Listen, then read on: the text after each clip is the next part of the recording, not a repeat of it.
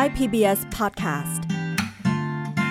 เชื่อมโลกให้กว้างไกลเชื่อมใจให้ใกล้กันชวนร่วมเดินทางไปกับเราสองคนพึ่งและพลอยในรายการเพื่อนสนิทค่ะ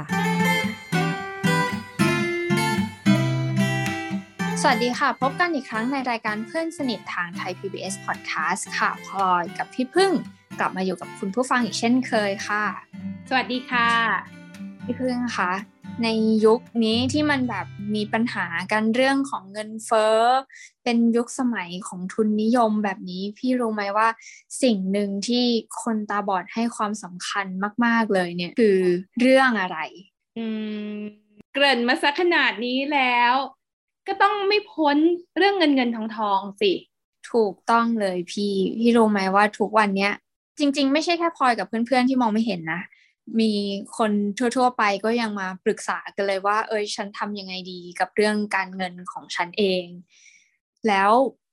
กับตัวของคนตาบอดเองอ่ะก็เขาก็รู้สึกว่าจริงๆเรื่องของการบริหารจัดการเงินเนี่ยมันสำคัญมากมันแสดงถึงการที่เขาสามารถรับผิดชอบชีวิตของตัวเองได้เขาอยากจะไปทำงานก็เพราะว่าอยากจะได้เงินมาเพื่อที่จะเอามาซื้อของสิ่งที่เขาต้องการก่อนจะไปถึงเรื่องจัดการทางการเงินเนี่ยสงสัยว่าคนตาบอดแยกธนบัตรยังไงก็อย่างที่สังเกตกันนะคะว่าธนบัตรเนี่ยมันมีความยาวไม่เท่ากันคนทั่วไปอาจจะแยกจากสีใช่ไหมหรืออาจจะดูจากตัวเลขไหมดูสีอย่างของพลอยเนี่ยก็คือดูจากขนาดแบงค์ที่มันยาวไม่เท่ากันแต่ทีเนี้ยพอมันยาวไม่เท่ากันน่ะเราก็ต้องมีการเทียบถ้าเป็นตัวพลอยเองเลยนะพลอยจะใช้แบงค์กับแบงค์เทียบกันว่าอันเนี้ยมันยาวสุดมันต้องเป็นแบงค์พันแน่นอนรองลงมาก็ต้องเป็นแบงค์500ก็เทียบมาเรื่อยๆแล้วทีเนี้ยในกระเป๋าตังค์พลอยเนี่ยพลอยก็จะแบ่งแยกช่องไว้เลยว่าถ้าเป็นแบงค์พันเราก็จะไว้ช่องนี้แบงค์500จะไว้ช่องนี้แบงค์100ไว้ช่องนี้อะไรเงี้ยเพื่อเวลาเราจะหยิบเราจะได้หยิบได้รวดเร็วอ่ะแต่ถ้าเกิดมันแบบปนกันอย่างเงี้ยก็จะช้าเหมือนกันนะพี่ในการหยิบแบงค์อ่ะพอพูดถึงเรื่องขนาดของแบงค์พี่นึกได้ว่าเคยคุยกับนักเรียนในโครงการนักเขียนตาบอดเขาเคยมองเห็นมาก่อนแล้วพอตามองไม่เห็นนะคะเขาก็มีความยุ่งยากเหมือนกันในการที่จะแยกธนบัตรเนาะเขาก็เลยลองออกแบบเครื่องวัดธนบัตรออกมาเป็นกระดาษทุกวันนี้เขาก็ยังใช้อยู่เลยนะในกระเป๋าสตางค์เขาก็บอกว่าเขาทำเป็นโครงการประกวดนวัตกรรมแล้วก็ทำแจกค่ะเรื่องที่วัดธนบัตรอะค่ะก็เป็นสิ่งที่มีกันมาหลายปีและในกลุ่มของคนตาบอดอะค่ะอย่างที่พลอยเคยมีคนแจกมาเหมือนกันเป็นเหมือนแผ่นพลาสติกที่มันพับครึ่งได้แล้วก็จะมีอักษรเบรลล์เขียนกำกับอยู่ในแต่ละตำแหน่งคือพอเราเอาแบงค์ทาบลงไปเนี่ยถ้าแบงค์มันไปสุดชนกับตำแหน่งของอักษรเบรลล์ตำแหน่งไหนเนี่ยก็แปลว่าอันเนี้ยมันคือแบงค์นั้นไปชนกับตำแหน่งที่เขียนว่า500ก็คือแบงค์500อะไรเงี้ยค่ะบางคนก็ใช้ลักษณะคล้ายๆเหมือนสันรูดของแฟ้มอะที่เป็นพลาสติกอย่างเงี้ยค่ะมาตัดแล้วก็เหมือนถ้าเราเอาแบงค์เสียบเข้าไปมันชนกับช่องไหนก็บอกเราได้ว่าถ้าเกิดมันชนกับตำแหน่งเนี้ยก็เป็นแบงค์20ถ้าชนกับตำแหน่งนี้จะเป็นแบงค์50แบงค์100อะไรเงี้ยตามตำแหน่งที่เขาทำสัญลักษณ์เอาไว้ถ้าไม่ใช้อุปกรณ์ที่จะมาวัดแบงค์นะบางคนเขาก็จะวัดกับนิ้วตัวเองเลยก็คือเหมือนเอาแบงค์เนี่ยมาพับครึ่งแล้วก็สอดเข้าไประหว่างนิ้วอาจจะเป็นนิ้วกลางกับนิ้วชี้หรืออะไรเงี้ยค่ะแล้วก็เทียบดูว่าความยาวของแบงค์อ่ะมันไปตรงกับตำแหน่งไหนของนิ้ว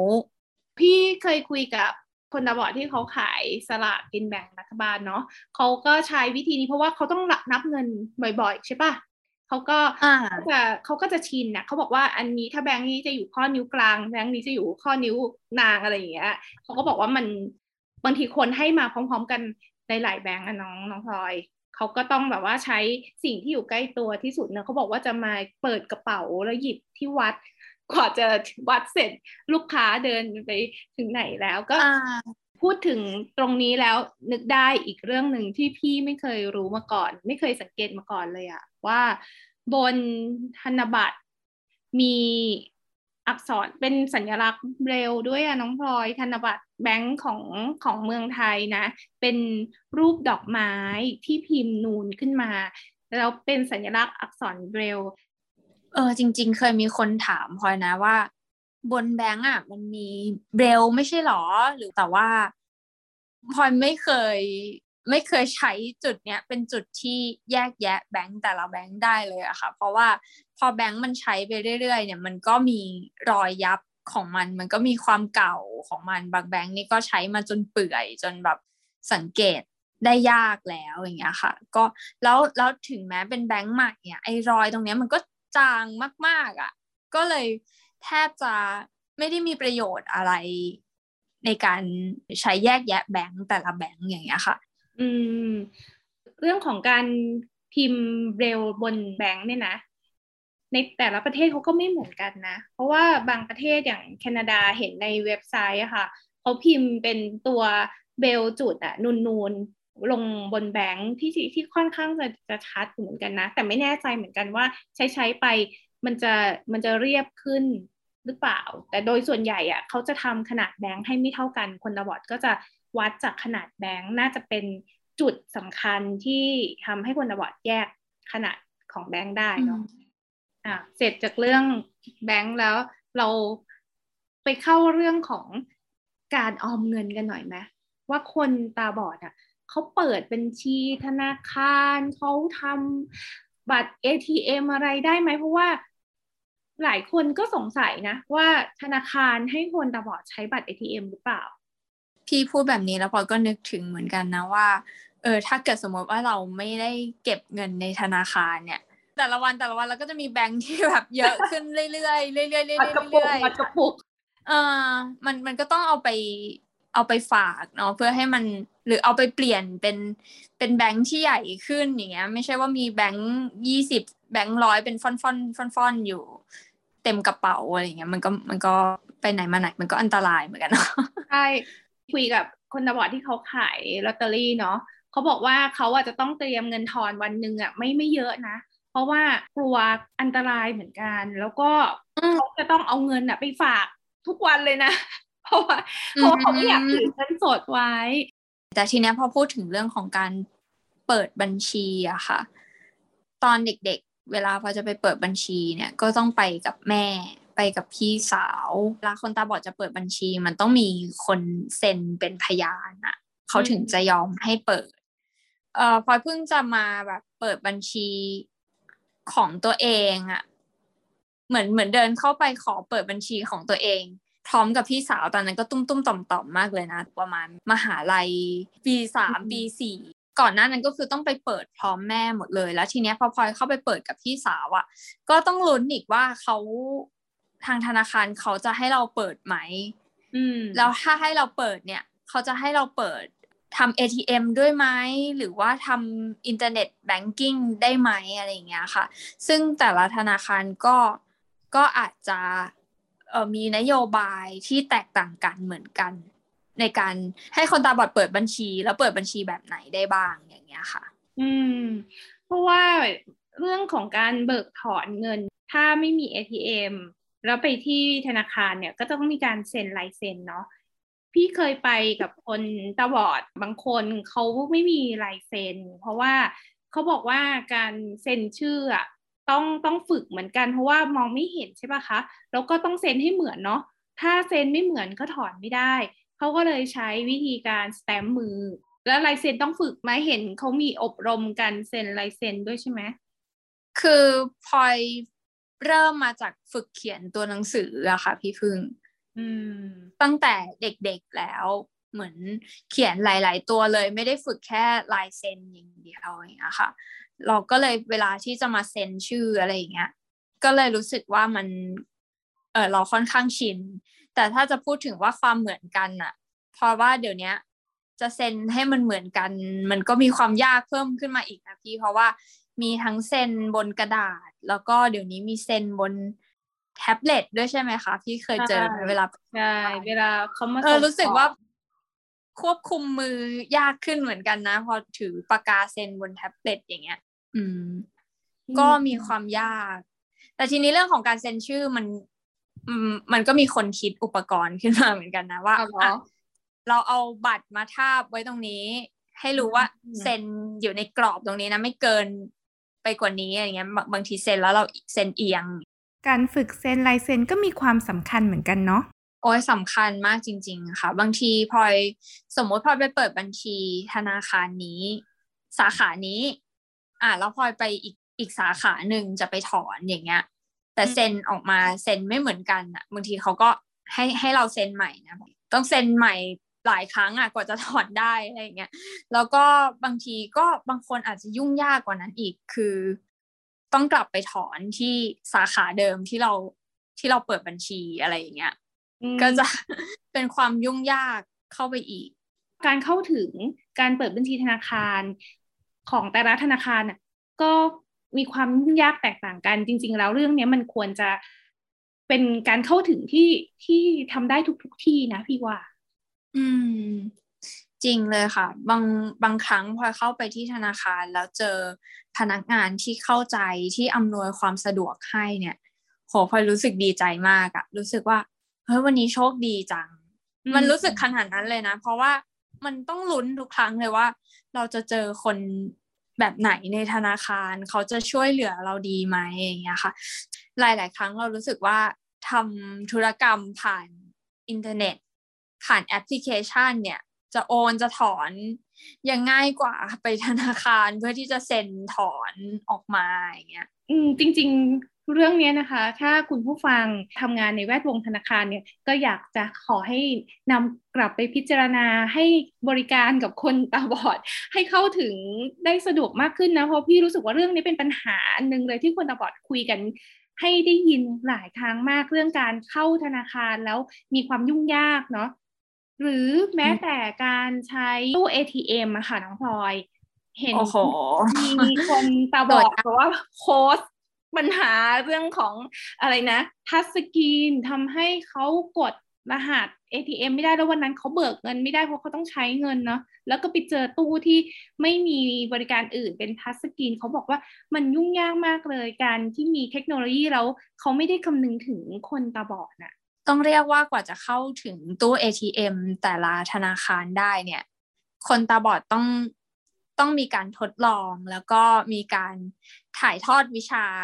สู่กัน เรียกประมาณนี้ได้ไหม คือเหมือนกับว่าสมมติว่าไปลองใช้ตู้ ATM ของธนาคารนี้มาแล้วและเราได้เรียนรู้แล้วว่าต้องกดปุ่มนี้กดปุ่มทางซ้ายข้างบนสุด2ครั้งแล้วก็ตามด้วยปุ่มทางขวาข้างบน1ครั้งแล้วก็ตามด้วยอะไรอย่างเงี้ยคือต้องท่องอย่างนี้เลยอะค่ะเพราะว่าเราไม่เห็นภาพบนหน้าจอว่ามันคืออะไรบ้างอย่างเงี้ยค่ะเราต้องมีอาจจะมีคนมองเห็นมาช่วยเราก่อนต้องมีเทรนเนอร์ใช่ไหมที่ไว้ใจได้ใช่มาช่วยเราบอกเราว่าเฮ้ยกดปุ่มเนี้ยมันหน้าจอมันจะขึ้นแบบนี้นะแล้วถ้าต้องการถอนให้กดปุ่มนี้ถ้าต้องการยกเลิกให้กดปุ่มนี้อะไรเงี้ยก็ต้องจำพอจำเสร็จปุ๊บมาพิมพ์ขั้นตอนบอกเพื่อนๆที่มองไม่เห็นด้วยกันนะคะว่าเธอถ้าเกิดเธอจะไปถอนเงินผ่านตู้ ATM ของธนาคารนี้ทำตามขั้นตอนนี้นะ1 2 3 4แบบนี้เลยแล้วพอมันมีการเปลี่ยนตู้ ATM ใหม่ปุ๊บโหยุ่งเลยดิมานั่งร่ำเรียนกันใหม่ค่ะว่าทำยังไงนะเนี่ยเป็นความยากแต่ต้องพลอยทุกวันนี้ตู้มีหลายแบบมากเลยนะขนาดคนที่มองเห็นนะยังงงๆเลยอะวันนั้นที่เห็นนักเรียนโพสต์เนาะว่ากดเงินไม่ได้เฮ้ยเขาก็ต้องใช้เงินแล้วตู้เปลี่ยนโดยที่ไม่ได้คำนึงถึงว่าคนตาบอดจะใช้อะอยากจะให้คนที่พัฒนาเทคโนโลยีเนี่ยให้คิดว่ามีคนตาบอดคือหนึ่งในผู้ใช้บริการเนี่ยและคิดถึงเขาก่อนที่จะเอาเทคโนโลยีนั้นออกมาใช้อะพลอยพบว่าหลังๆเนี่ยมันก็เริ่มมีแอปพลิเคชันเนาะที่ออกแบบมาโดยที่เหมือนให้คนตาบอดเข้าไปลองเทสลองใช้ดูก่อนว่ามันเวิร์กไหมหรือว่าบางธนาคารก็อาจจะออกแบบแอปพลิเคชันมา สำหรับคนตาบอดเลยโดยเฉพาะว่าถ้าเกิดคนตาบอดจะใช้ทำธุรกรรมทางการเงินผ่านธนาคารของเขาเนี่ยให้ใช้แอปตัวนี้นะหรืออะไรเงี้ยก็จะมีการเทสมีการทดลองอันนี้พลอยเคยได้ยินอยู่เหมือนกันแล้วเขาทำยังไงถ้าเป็นแอปที่แยกออกมาโดยเฉพาะเลยเนี่ยพลอยยังไม่เคยได้ลองอย่างทุกวันเนี้ยเวลาพลอยจะสมัครบัญชีของธนาคารใดธนาคารหนึ่งพลอยก็จะต้องคำนึงถึงก่อนว่าพลอยเข้าถึงแอปพลิเคชันของเขาได้ไหมในการที่จะเบิกถอนเงินโอนเงินเติมเงินก็อาจจะมีการคุยกันกับเพื่อนว่าเคยใช้แอปของธนาคารนี้ไหม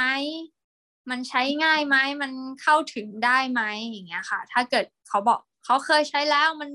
ใช้ได้ดีนะมันก็ไม่มีปัญหานะเราก็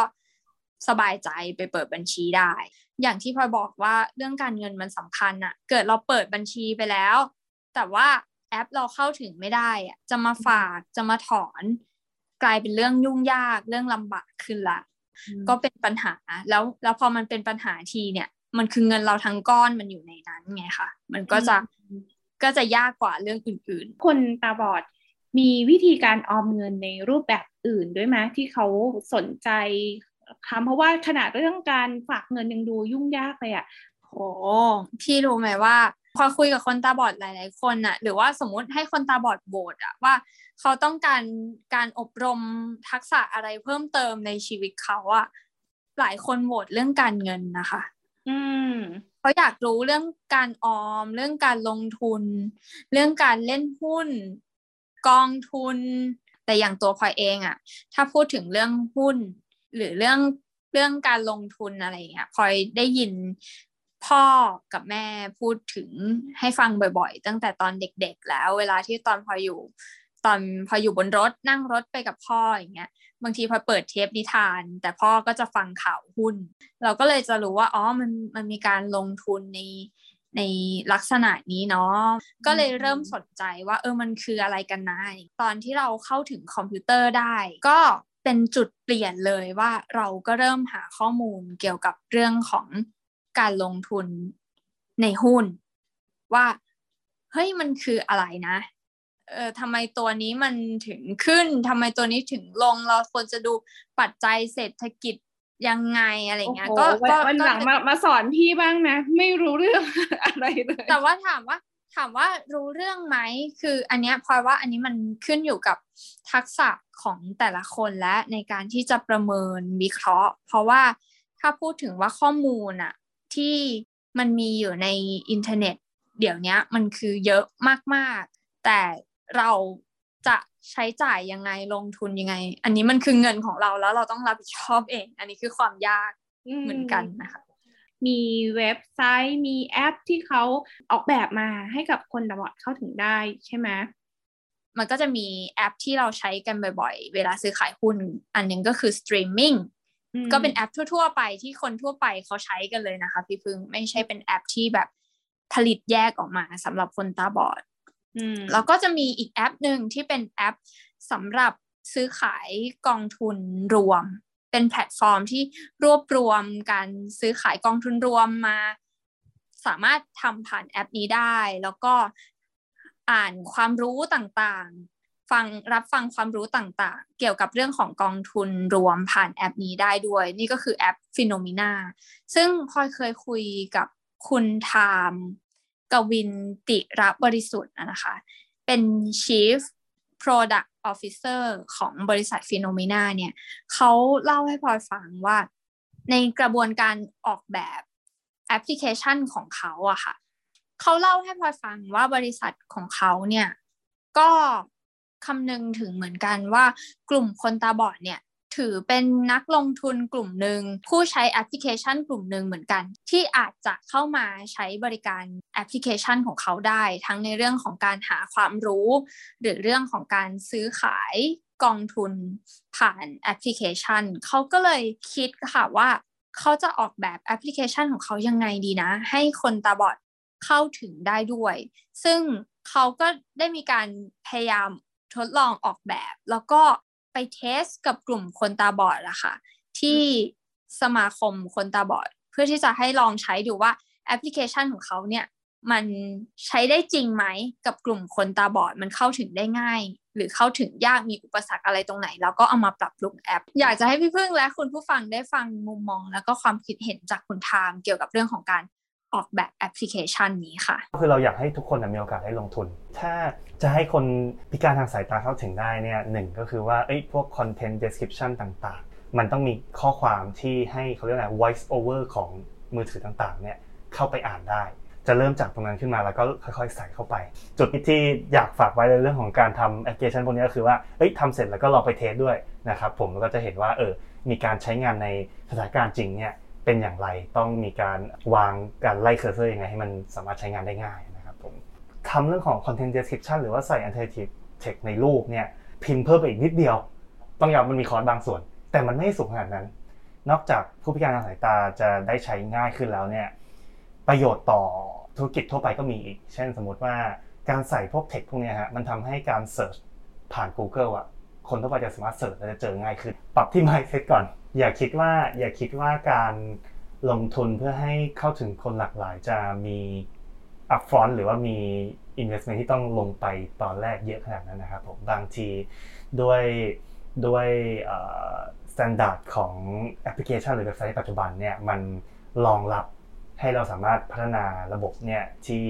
เข้าถึงคนหลากหลายได้ง่ายๆอยู่แล้วจุดที่2ก็คือผมว่ารูปแบบธุรกิจยุคใหม่เนี่ยมันเปลี่ยนไปเนาะอันนี้อาจจะพูดในภาพรวมๆเป็น general นะฮะก็คือว่ารู้สึกว่าธุรกิจที่ยั่งยืนบางทีเราต้องกีฟก่อนนะครับกีฟให้หลายๆกีฟให้ทุกคนกีฟให้คนที่หลากหลายนะครับแล้วก็สุดท้ายผมเชื่อว่าผู้บริโภคนี้เขาเริ่มเห็นนะฮะว่าธุรกิจไหนบริษัทไหนที่แบบตั้งใจที่จะกีฟจริงๆเขารู้สึกที่อยากจะมาใช้บริการแล้วก็ช่วยเหลือธุรกิจนั้นต่อสำคัญผมว่ามันไม่ได้วัดด้วยตัวเลขนะครับแต่มันเป็นเรื่องของแบบว่าเราไม่ทิ้งใครไว้ข้างหลังดีกว่าผมว่าโลกมันจะน่าอยู่ขึ้นนะครับฟังสิ่งที่คุณทามพูดแล้วนะคิดเลยว่าบางครั้งคนที่เป็นผู้ประกอบการอาจจะกังวลไปเองนะว่าการทำสื่อหรือว่าการทำเครื่องมือที่ให้คนพิการเข้าถึงต้องใช้ต้นทุนสูงไม่คุ้มค่าแต่ว่ามุมมองของคุณทามทำให้เป็นมุมมองที่ย้อนกลับมาว่าการที่ทำเว็บให้คนพิการเข้าถึงได้ผู้ประกอบการเองนั่นแหละที่จะได้ผลประโยชน์จากการได้กลุ่มลูกค้าใหม่ๆที่เป็นคนพิการและคนทั่วไปก็ยังสามารถเข้าถึงได้ด้วยมุมมองของคุณทามน่าสนใจมากๆเลยถูกต้องเลยค่ะพี่พึ่งเพราะว่าไม่ใช่แค่ว่ากังวลว่าต้นทุนจะสูงนะหลายๆคนคิดว่าถ้าจะทำอะไรสำหรับคนพิการจะต้องทำแยกออกมาเป็นอีกส่วนหนึ่งเช่นแอปพลิเคชันก็ต้องแยกเป็นแอปพลิเคชันเฉพาะสำหรับคนพิการแต่ในความเป็นจริงแล้วก็คือเราสามารถใช้แอปพลิเคชันตัวเดียวกันได้เพียงแต่ว่าแค่เพิ่มคำอธิบายอะไรบางอย่างลงไปเท่านั้นเองเท่านี้เราก็ได้กลุ่มลูกค้าเพิ่มแล้วโดยที่เราไม่ต้องไปลงทุนในการเพิ่มเซิร์ฟเวอร์ตัวใหม่หรือออกแบบแอปพลิเคชันแยกออกมาอีกตัวหนึ่งเลยจริงๆแล้วนะพี่ฟังคุณถามพี่นึกถึงเลยนะว่าผู้ประกอบการเองนะถ้าทำอะไรที่ทำให้คนพิการเข้าถึงได้เขาจะมีกลุ่มลูกค้าในทุกๆธุรกิจเลยนะน้องพลอยเพราะว่าคนพิการก็คือส่วนหนึ่งของครอบครัวคนทั่วไปใช่ป่ะแล้วถ้าเกิดว่าร้านอาหารมีบริการที่เป็นวีลแชร์ขึ้นได้เวลาเขาไปทานอาหารเขาก็อาจจะเอาลูกที่เป็นคนพิการไปด้วยแนวคิดแบบนี้ผู้ประกอบการทุกกิจการควรจะคำนึงถึงคนพิการด้วยไม่ว่าจะทำกิจการอะไรก็ตามใช่ป่ะใช่ค่ะเป็นเรื่องที่สำคัญมากๆและกลุ่มคนพิการเนี่ยก็เป็นกลุ่มที่คือยังไงมันก็มีอยู่ในสังคมพี่พึ่งและก็อาจจะเพิ่มขึ้นไปได้อีกเรื่อยๆเลยด้วยซ้ำไปในยุคที่สังคมเรากำลังจะเข้าสู่สังคมผู้สูงอายุแล้วแบบนี้ค่ะและอีกอย่างนึงนะคะอยากจะฝากผู้ประกอบการหรือว่าคนที่ทำธุรกิจเกี่ยวกับเงินออมนะคะคนพิการอย่างคนตาบอดหลายๆคนที่พี่รู้จักเขาประหยัดค่าใช้จ่ายแล้วเขาก็เอาเงินไปฝากเอาไปออมตรงนี้แหละที่เป็นกลุ่มลูกค้าของสถาบันทางการเงินหรือว่ากิจการอะไรต่างๆที่คนพิการเองเขาก็มีเงินออมอยู่นะจ๊ะจริงเลยค่ะพี่ ไหนๆเราก็พูดกันมาถึงเรื่องของการใช้เงินการฝากเงินแล้วก็ออมเงินกันมาถึงขนาดนี้แล้วปันกันวันนี้เรามีเรื่องอะไรที่จะมาฝากกับคุณผู้ฟังกันคะพี่พึ่งวันนี้อยากจะมาแบ่งปันค่ะประสบการณ์ส่วนตัวนะคะในช่วงยุคโควิดเป็นประสบการณ์ที่ตัวเองได้เห็นเลยว่าพอไม่ได้ออกจากบ้านนะคะเรามีค่าใช้จ่ายที่ลดลงและตรงนั้นน่ะมันกลายเป็นเงินออมที่เพิ่มขึ้นได้ยังไงแล้วพอเริ่มที่จะออกจากบ้านเราก็มีวิธีการประหยัดเงินในบางกิจกรรมมากขึ้นได้ด้วยก็เลยอยากจะนำมาแบ่งปันให้คุณผู้ฟังนำไปปรับใช้กันดูเผื่อจะได้มีเงินออมกันมากขึ้นนะคะงั้นตามมาฟังกันได้เลยค่ะช่วงปันกัน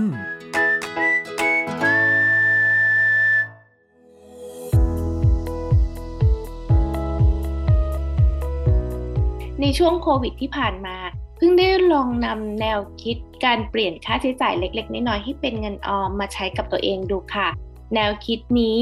มีชื่อว่า Latte Factor โดยคุณเดวิดบาร์กเป็นผู้คิดค้นขึ้นนะคะคุณเดวิดบาร์กเป็นผู้เขียนหนังสือ The Automatic Billionaire ค่ะคุณเดวิดบาร์กเล่าว่ามีวันหนึ่งคุณผู้หญิงท่านหนึ่งมาปรึกษาคุณเดวิดบาร์กว่ารายได้ไม่เพิ่มขึ้นจะหาเงินออมจากไหนคุณเดวิดบาร์กเลยให้คุณผู้หญิงท่านนี้เล่าว่าตั้งแต่ตื่นนอนจนถึงเข้านอนเธอใช้เงินกับอะไรบ้างแล้วก็พบว่าในทุกๆวันคุณผู้หญิงท่านนี้จะทานกาแฟลาเต้ค่ะสมมุติว่าแก้วละ50 บาทนะคะคุณเดวิดบาร์กลองคูณให้ดูว่าถ้าไม่ทานกาแฟลาเต้30 วันมีเงินเก็บถึง 1,500 บาทแล้ว1 ปีมีเงินเก็บ 18,000 บาทถ้า10 ปีมีเงินเก็บถึง 180,000 บาทแนวคิดนี้เลยถูกเรียกว่าลาเต้แฟกเตอร์ซึ่งก็ลองนำมาปรับใช้กับตัวเองนะคะแต่ว่าไม่ได้เลิกทานกาแฟหรอกนะคะเพราะว่าติดกาแฟมากๆเลยแค่เปลี่ยนวิธีการทานกาแฟจากซื้อข้างนอกบ้านเป็นชงทานเองและถ้าต้องออกจากบ้านก็ชงใส่แก้วส่วนตัวออกไปด้วย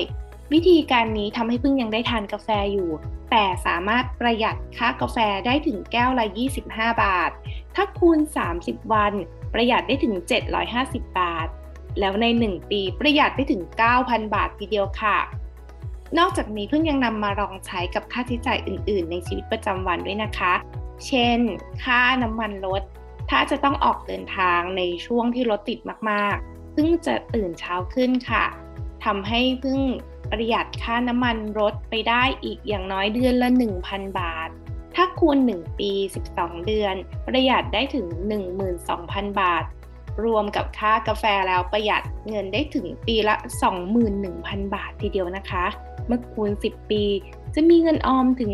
210,000 บาทนี่ยังไม่นับค่าใช้จ่ายอื่นๆที่เราสามารถปรับลดได้โดยที่เรายังคงดำรงชีวิตประจำวันได้เหมือนเดิมนะคะถ้าใครอยากมีเงินออมมากขึ้นลองนำแนวคิด Latte Factor ไปใช้ดูนะคะรับรองว่าจะมีเงินเก็บเพิ่มมากขึ้นอย่างแน่นอนเลยค่ะ